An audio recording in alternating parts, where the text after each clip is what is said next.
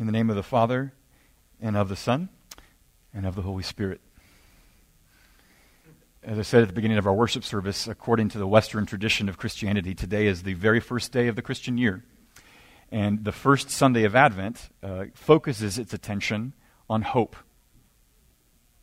Dietrich Bonhoeffer, on his very last Advent, before he was executed in April of 1945 by the Third Reich, he wrote to a friend of his named Eberhard Bethge. And in that letter, he was reflecting upon what Advent is and what it means to even acknowledge it. And it was his contention that if you're really to kind of grapple with what Advent is for, the way in which it's supposed to focus our attention on hope, then one must be troubled in heart. One must acknowledge how they are poor and imperfect souls.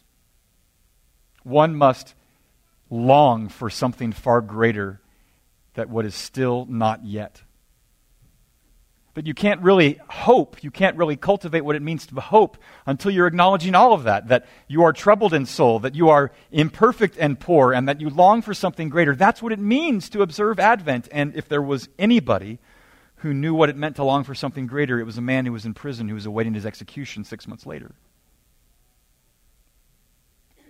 That's what we're going to do. We're going to press in to what is true of us. Because if that's what it takes to observe Advent, I think we all qualify in some form or fashion. Now, how will we do that? We're going to listen to a very ancient story, the book of Ruth in the Old Testament. And you might think to yourself, Ruth? Why not, you know, Matthew 2 or Luke 1? Like, why not something a little bit more explicitly related to Jesus? Let me tell you why. If you study the four chapters of Ruth, that if you, if you listen to it on an app, it'll take you 17 minutes to listen to it. If you listen to that story, you're going to be caught up and connected to the storyline of Jesus. Because this story is going to end in a birth, and not just any birth, a birth that has everything to do with the lineage of David. And if you were listening to the reading at the Advent at the very beginning, and then you know that Jesus is of the lineage of David. So Ruth is a relative. To listen to Ruth is to connect yourself to the storyline of Jesus. But far more importantly, this story is out to connect you to the beauty and blessing of Jesus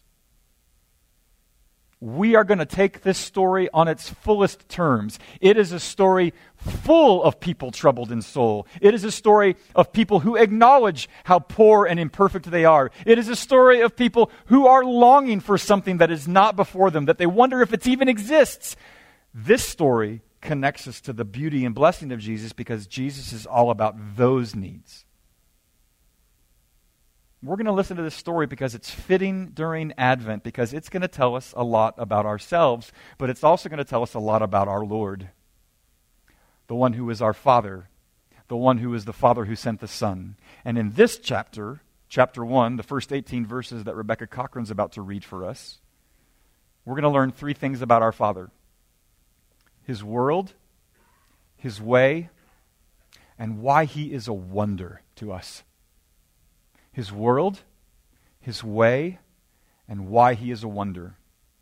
I wonder if you might give your attention to Rebecca by standing as she reads chapter 1, verses 1 through 18.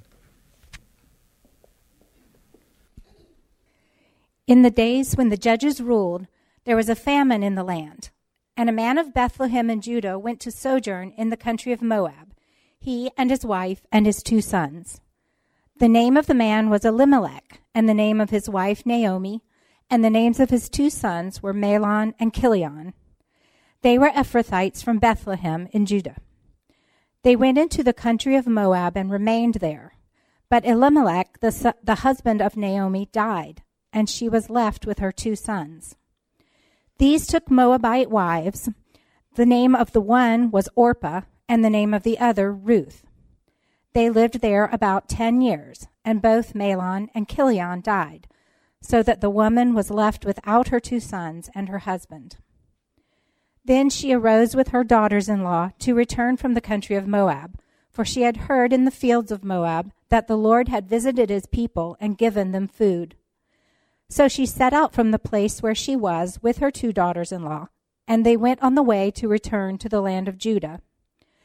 But Naomi said to her two daughters in law, Go, return each of you to her mother's house. May the Lord deal kindly with you, as you have dealt with the dead and with me. The Lord grant that you may find rest, each of you, in the house of her husband. Then she kissed them, and they lifted up their voices and wept. And they said to her, No, we will return with you to your people. But Naomi said, Turn back, my daughters. Why will you go with me? Have I yet sons in my womb, that they may become your husbands? Turn back, my daughters. Go your way, for I am too old to have a husband. If I should say I have hope, even if I should have a husband this night and should bear sons, would you therefore wait till they were grown? Would you therefore refrain from marrying? No, my daughters, for it is exceedingly bitter to me for your sake that the hand of the Lord has gone out against me. Then they lifted up their voices and wept again. And Orpah kissed her mother in law, but Ruth clung to her. And she said, See, your sister in law has gone back to her people and to her gods. Return after your sister in law. But Ruth said, Do not urge me to leave you or to return from following you. For where you go, I will go, and where you lodge, I will lodge. Your people shall be my people, and your God my God. Where you die, I will die, and there will I be buried. May the Lord do so to me, and more also, if anything but death parts me from you. And when Naomi saw that she was determined to go with her, she said no more. The word of the Lord. You may be seated. Thanks also be to Rebecca, who nailed every pronunciation of those obscure names. That's no small thing. She might be an editor.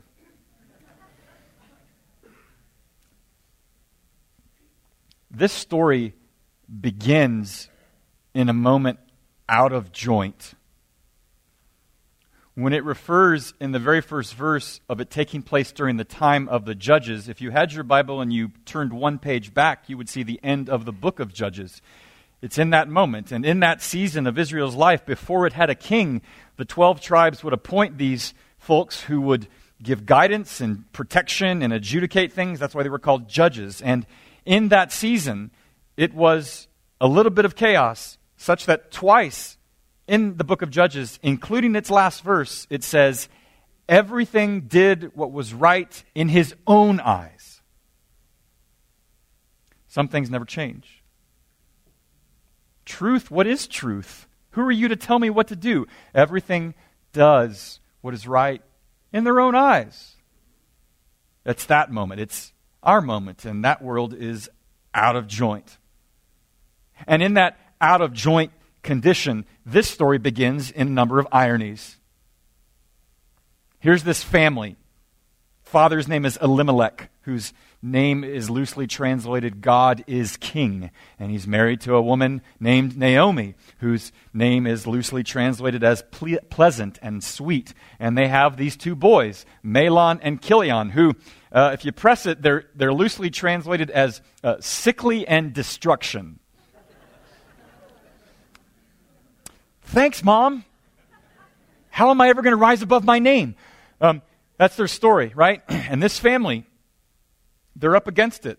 And the first irony is they live in the city of Bethlehem. You've heard of that one. And that town is directly translated as city of bread.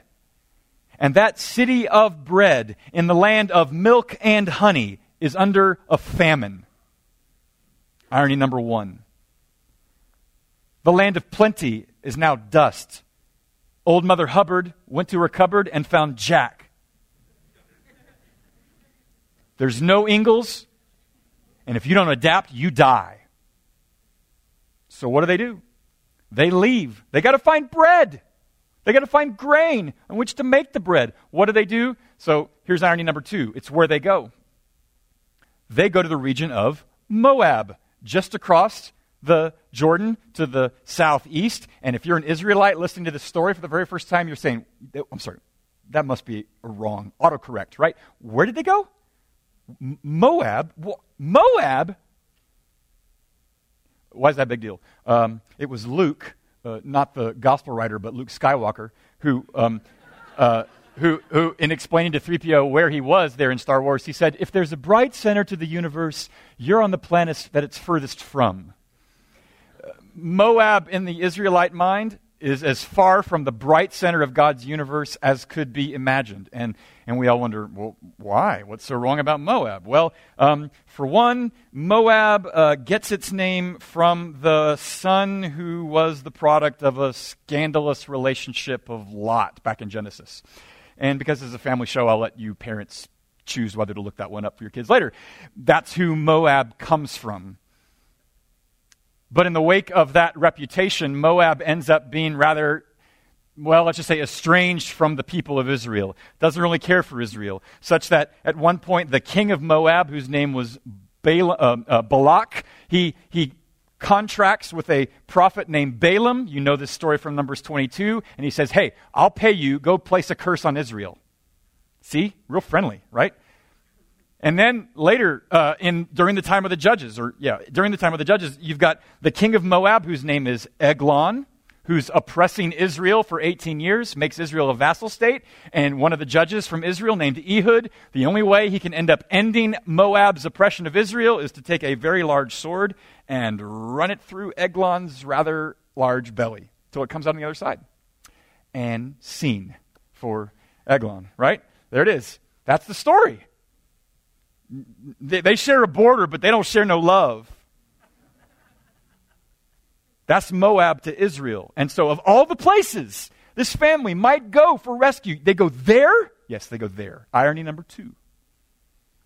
They get there, they settle. Obviously, they find bread. Things are going well. And then daddy dies. Doesn't say why, doesn't say how, just Elimelech is dead there in Moab. And that's a big deal if you're Naomi.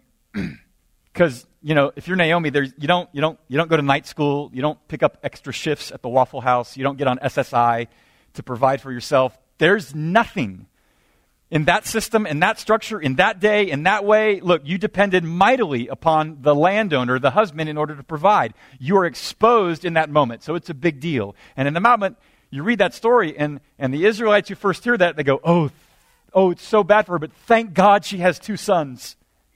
Yeah, thank God. Mahlon and Chilion, right? They'll take care of her. It's good. It could be, could be better, but it's good. And then Mahlon and Chilion, you know, they get older. They're in the land for 10 years, and they find girls. And you can imagine the conversation. They come home and, and, and say, Mom, Mom, we, we, we found someone. And, uh, you know, Naomi says, Are they Jewish? And they say, ah, not exactly. They're from, where, honey? They're from Moab. At which point, Naomi spits out her goat milk. What? Remember all that stuff we just said about Moab, right? You're going to marry Moabite women? Like, the law itself prohibited marrying with those from others because whenever there's a history of marrying with those of other ethnicities with different allegiances to different gods, guess where it goes? South. They did it anyway. Well, it happened. So it was, you know, guess who's coming to dinner? The prequel. But at least there's a possibility. Ten years go by, and there is no heir, there is no promise of a future, and that really mattered a lot in a lot of ways, like it does today still. But even after 10 years, tragedy befalls them again because Mahlon and Chilion die. And just when you think, when you're Naomi, you can think you can sort of pack away the mourning clothes, back you pull out the black and you dress in it. And maybe Naomi thinks she'll never take it off again. And it says there in verse 5 the woman was left without. What I think this first part of the story is teaching us, maybe implicitly, is this this is your Father's world. This is your Father's world. It can be brutal. And it is brutal. And they knew it, and you know it. If you come tonight you're going to hear testimonies from people that are going to talk about how this world can be brutal. I'm driving home last week and I come upon that intersection at Brevard and Ledbetter Street, and what do you see? Rows of wreaths. This world can be brutal. This is your Father's world. Anybody that tells you differently is not listening. And we are just like Naomi when it comes to realizing that this is the world we're in. She says there in verse 11, Bitterly am I. The Lord has gone out against me. She's connecting the dots of her own experience, like we all are prone to do. She starts filling in gaps of her understanding, like we're all prone to do. She's looking for explanations. She's trying to find cause and effect. And she goes, Clearly, I must have done something wrong. Clearly, he must be out to get me. Clearly, he must be out to empty me. Because why else would any of this happen? We all do that. Stuff happens. We look for an explanation. We try to account for stuff because we think if we just know it'll fix it, and it won't. This world can be brutal. But here's the thing, folks this world is your Father's world, and not only is it brutal, it also can be beautiful. See, we have the luxury of being able to read all of the book of Ruth. In that moment, all Naomi's got is chapter 1. And in that moment, all she can think is, the Lord must be against me. But as we read, we're going to discover that there's a lot more to this story than what her preliminary conclusions offer, which I think is rather kind of a testimony or a reminder to all of us that when we are in a moment like Naomi is, we have to remind ourselves this is not the end of the story. It's not the end of the story. Sometimes you and I have to lose the plot in order to find it. And if you would find God's story, you have to lose yours. And you can tease out that metaphor in a million ways. But this is your Father's world that can be bu- brutal. It can also be beautiful by the way stuff unfolds. How can it be both brutal and beautiful? I want to show you a scene from a film that came out about five years ago called Calvary. Small film, didn't get wide release. It's about uh, a Catholic priest in Ireland it's played by Brendan Gleeson. It's actually core curriculum if you're going to ever be a pastor and study at Trinity School of Divinity up in the Northeast. It's a wonderful, very real picture of what it means to be in the pastorate. And in this scene, Brendan Gleeson's priesthood, he, he's just met a couple from France who's come to visit from Ireland. And while they're in Ireland, there's a tragic accident, and her husband is now on life support and will have to be taken off life support. And so she, as a Roman Catholic, calls the priest in to administer the last rites. And here in this scene, she is processing with him the grief that she is feeling. And I, I just kind of I got to warn you a little bit because where she comes from may come a little sound off a little preachy. Because if you've ever been in the victim of a tragedy, you, you may hear her words a little bit cutting, but just just sit with it for a second, okay? Because here's a picture of where the brutality of your father's world and its beauty come together in two minutes and 48 seconds. Have you performed the last rites many times? Yes. Usually with older people, of course. Have time to prepare for it. Mm. Everybody knows what's coming. It is easier. It's never easy. More understandable, let's say. Less unfair. Situations like this one. People are shocked. The randomness of it. They curse God. They curse their fellow man. They lose their faith in some cases they lose their faith. It must not have been much of a faith to begin with, if it is so easy for them to lose it. Yes, but what is faith? For most people, it's the fear of death, nothing more than that. If that's all it is, it's very easy to lose. He was a good man. Your husband? Yes. He was a good man. We had a very good life together. We loved each other very much. And now, he has gone. And that is not unfair. That is just what happened.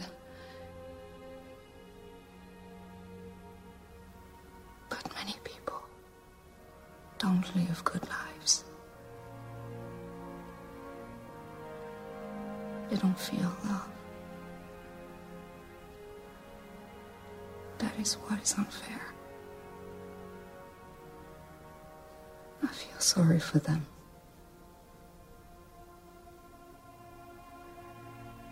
Will you say a prayer with me, Teresa?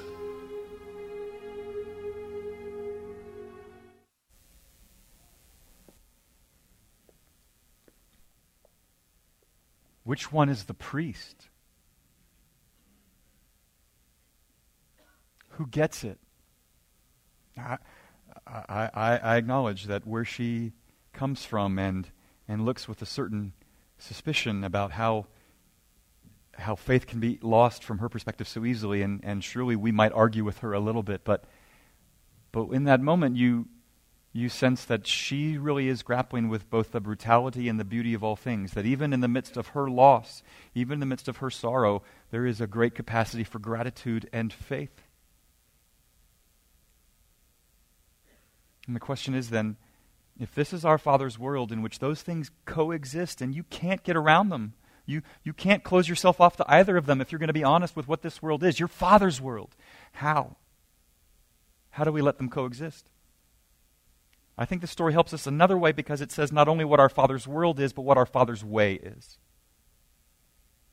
And that way comes through in what happens next to Naomi and to Ruth and to Orpah because the light breaks through the clouds and word on the street is it sounds like things are getting better back in Israel and Bethlehem. The, the rains have come, the ground is flourishing again, and there's grain, there's life, there's hope. And Naomi's like, I'm not staying. I got to go back. That's where I'm from. And so they gather their stuff and they pick up their things and they start heading back to Israel. And then two steps forward, and Naomi's like, wait, wait, wait, wait. Girls, my daughters in law, the wives of my dead sons, I love you. Don't come with me.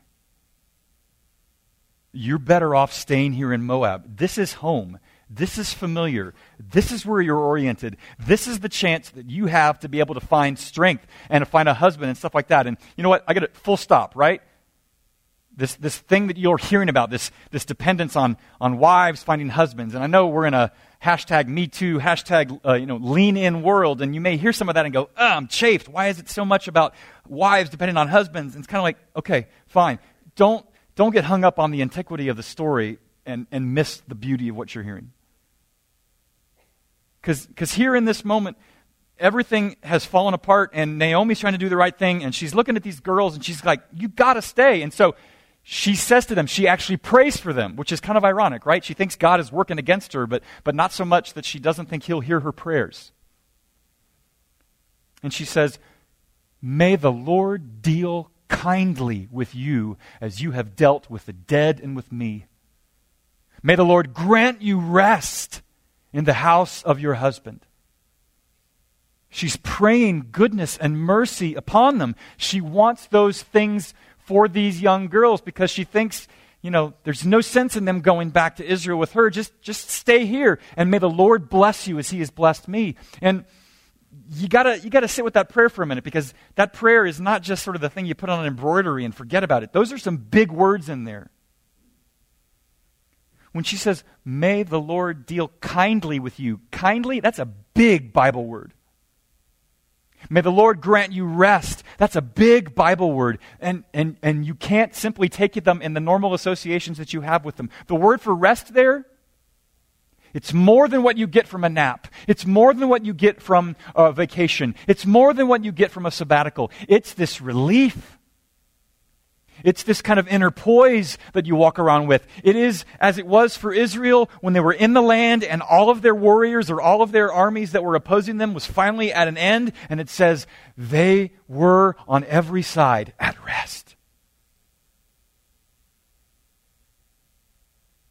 They weren't detached from their world, they just weren't burdened and oppressed by it anymore.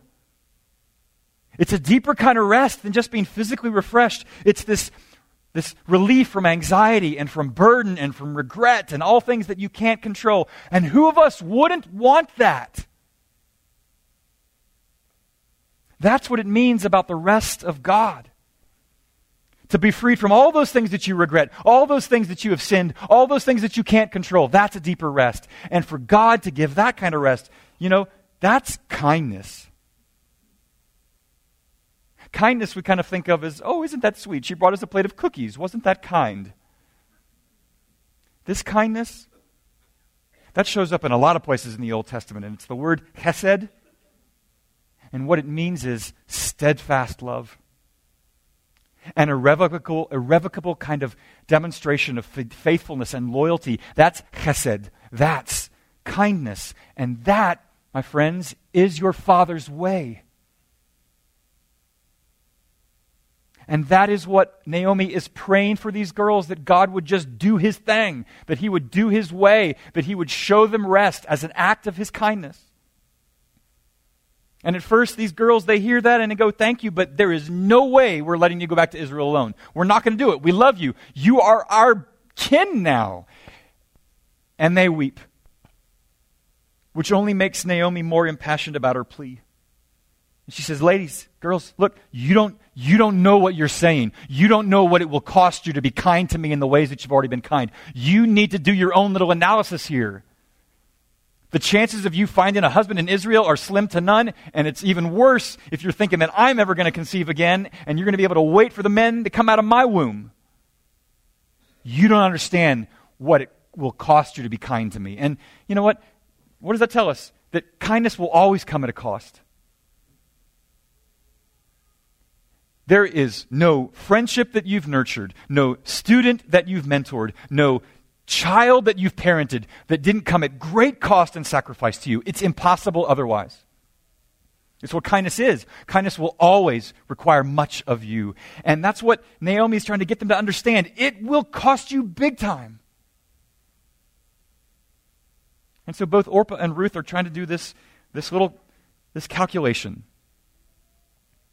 they're having to weigh out two things, like, like grain on a scale, and, and trying to figure out which is, which is heavier.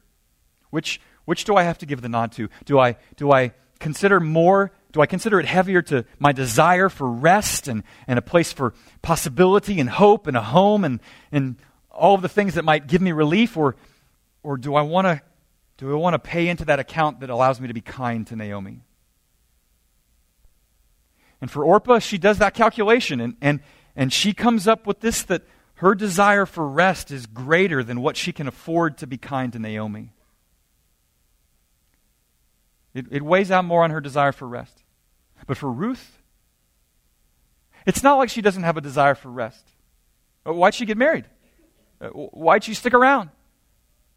But her desire for rest did not exceed her desire to be kind unto Ruth. And so it says there in verse 11 Orpah kissed her goodbye, but Ruth, Ruth clung to her. See, the irony of it all is this Naomi prays for Orpah and for Ruth what Ruth then seeks to become for Naomi. It's as if Na- Ruth sort of becomes the answer to Naomi's prayer, but not the way in which Naomi thought. Ruth is seeking to be a rest and an act of kindness for Naomi, which just confirms to us that is God's way. But here's the thing about Ruth and why it matters that it's Ruth that's the one that's doing it. She's the woman from Moab.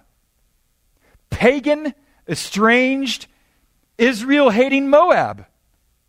Such that any Israelite would say, whatever good came out of Moab. Ruth did. Ruth came out of Moab. And she's the one that actually is the answer to Naomi's prayer.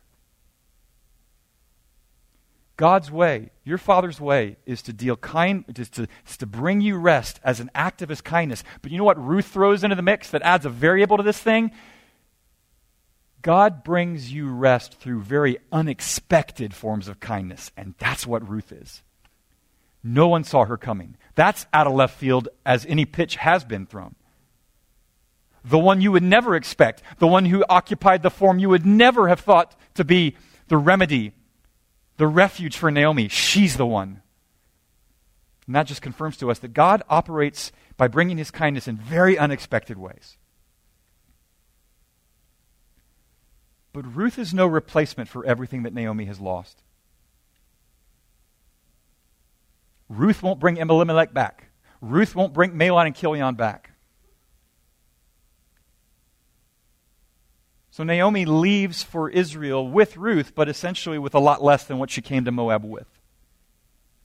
So the question is this if that's God's way to be kind, and yet that way is in a brutal world that will leave you without in a heartbeat, how in the world can He really be kind? How can He really bring us rest? Well, that gets us to the last thing I think this text teaches us. Not only does it show us this is your Father's world and this is your Father's way, it is also telling us this is your Father's wonder to us. Why he is a wonder, why he astonishes. The narrator of this passage was very careful to choose a word that captures the kind of devotion that Ruth was showing to Naomi. It was not simply that Ruth was going to accompany Naomi back to Israel, kind of like a you know, a backpacking guide through Pisgah that, or, a, or a, a Sherpa that takes you to the top of Everest that says, Yeah, well done, good, well done, thank you, had a good time, pay up, I'm out. It, it doesn't say that Ruth accompanied her, it says Ruth clung to her. That Hebrew word for cling is the same word that shows up in Genesis 2:24 when it says for this reason a man shall leave his mother and father and cling to his wife, and the two shall become one flesh. That word for cling means a lot more than I'll hang out with you. It means that I will be bound to you. It means that I will be in a covenantal kind of connection to you that may God kill me if I betray this vow. That's how in Ruth is in for Naomi. And you hear it put so well and so definitively and unambiguously when she says there at the end of the passage, Do not urge me to leave you or to return from following you, for where you will go, I will go, and where you lodge, I will lodge. Your people shall be my people, and your God, my God. Where you die, I will die, and there will I be buried. May the Lord do so to me, and more also, if anything but death parts me from you. She's in like no one else can almost.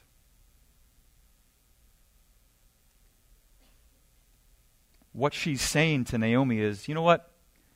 It really would be easier for me to stay with everything that is familiar. And I love what I had here in Moab, and I'm sorrowful for what you have lost, but I'm going to leave that behind and I'm going to set my face toward where you're going. And I'm going to enter into all the disorientation of being in relationship with you. You're already on your way to bitterness. That's going to be fun. I'm going to enter into wherever you're headed, I'll head. And that word for lodging is not like we're going to be at the Motel 6. It might be we're in a tent or under a bush. I'm going to wander where you wander, is what it means. I'm going to actually end up being with your people, the one who are inevitably going to look at me with suspicion from the very first moment I step foot on your land. But most importantly, I'm going to worship your God. I'm going to take him as the anchor of my soul, as the North Star for my guidance. That's her intention. And you know what that shows? Something has come over Ruth. She's not merely impressed with Naomi, she has been persuaded of something much deeper. Obviously, because she's leaving all of the familiar stuff behind and entering into all the unfamiliarity and potential persecution because something's happened. And what's happened is that she's been persuaded by the wonder of God. You don't say what she says, you don't embrace beyond what she embraces and just embracing Naomi unless you become convinced of the worth of this God that apparently she doesn't think this God is not worth worshiping because even though Naomi says I'm bitterly or that he's against me, Ruth apparently doesn't think so because your God is now my God. She's showing us what it means to be converted to the beauty of God, such that we're ready to turn our back on a lot that we once thought was our only home and anchor and instead anchor ourselves in something much different and unfamiliar. That's conversion. She's showing us how she finds God wonderful, but at the same time, she's showing us why God is a wonder to us. Ruth's not a replacement for anything that Naomi is without. But what Naomi is hearing from Ruth is one thing from Ruth I will be with you. And that will count for something. Bob Goff one of the guys we heard at the Q Commons event last month, he said, You could distill the teaching of the Bible down into one word, and that one word would be with. That God is, above all things, hmm, with.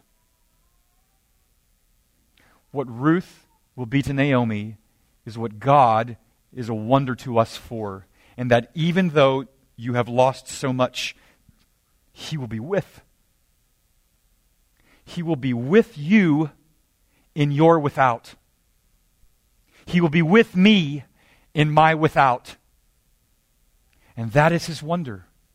Because somehow, if we just know that he is with us through any number of means that we might never have imagined possible or it was coming our way, somehow that matters. And somehow it takes us and holds us and holds us dear. Friends, if it wasn't clear to you already, this is why we're listening to Ruth in Advent. Because in that impressive way that Ruth is promising to be with Naomi, with her, in her without, there is one who came to us in the flesh, who knew that his father's world was now, at this time, both brutal and beautiful and who chose to respond to the reality that he found by giving himself and giving us and making us a promise that he would be with us. That he would demonstrate unto us kindness like no one ever has, and promised us a rest like no one ever could. A rest from all of your regret from all your sin a rest from all of your fear about what you might lose in this world. A rest from all of your fear about what you might lose in your death. Do you want that rest? Then you find it in the one who did exceedingly better even than Ruth ever could for Naomi. Because it was Jesus' signature promise that when he came here in the flesh and would submit his flesh to murder and death on a cross, and that flesh rejuvenated to a, a, glorious life after resurrection, and a flesh that would then send his spirit that he might be with us. His most signature promise is that he would be with us. A promise that began when he came in the flesh, in a cradle, God with us, Emmanuel. He is here, Jacob, right? He is coming, right, Mark? That's his promise. What do we do with that? I, I realize that on any given Sunday there may be people here that maybe are curious about the Lord, but probably nothing more than that. And yet, maybe when you hear, maybe something is persuasive to you. And if you are thusly persuaded in some way that you can't quite deny, then I, I would like in, to encourage you and invite you, just like Ruth, to voice that being persuaded. To me, to somebody. There are worse days than the first day of the year in which you might begin your pilgrimage because here's the deal. What we find in Ruth's story is this God came hunting and found her and brought her to himself. He brings this hapless family that was desperate, that was making either some sort of defiant or just desperate choice by going to Moab, and he connects them with this family and um, sons that might not have other ever married woman, women like uh, Ruth does so and then weaves two stories together in grief. and shows us his way in a very unexpected way and in a very subtle way that's mediated a lot through just a bunch of human choices that maybe make no sense at the time. That's his way. And surely he did that in Jesus. If you're persuaded, tell someone. If you're already persuaded, and you find someone in your life that's like a Naomi, Kelly Kapic is a professor at Covenant College whose wife has been very ill for about 12 years. And he's learned along that journey of being with his wife that while it is our instinct for someone who is suffering to quote them the verse, his suggestion to us sometimes is that we would just be the verse. Na- Ruth um, didn't know any verses. She didn't know this Bible. But to Naomi, she was beginning to be that verse. And that's how we might respond also. This is his world. This is his way. This is his wonder. And this is why we worship at the feet of Jesus. Let's pray.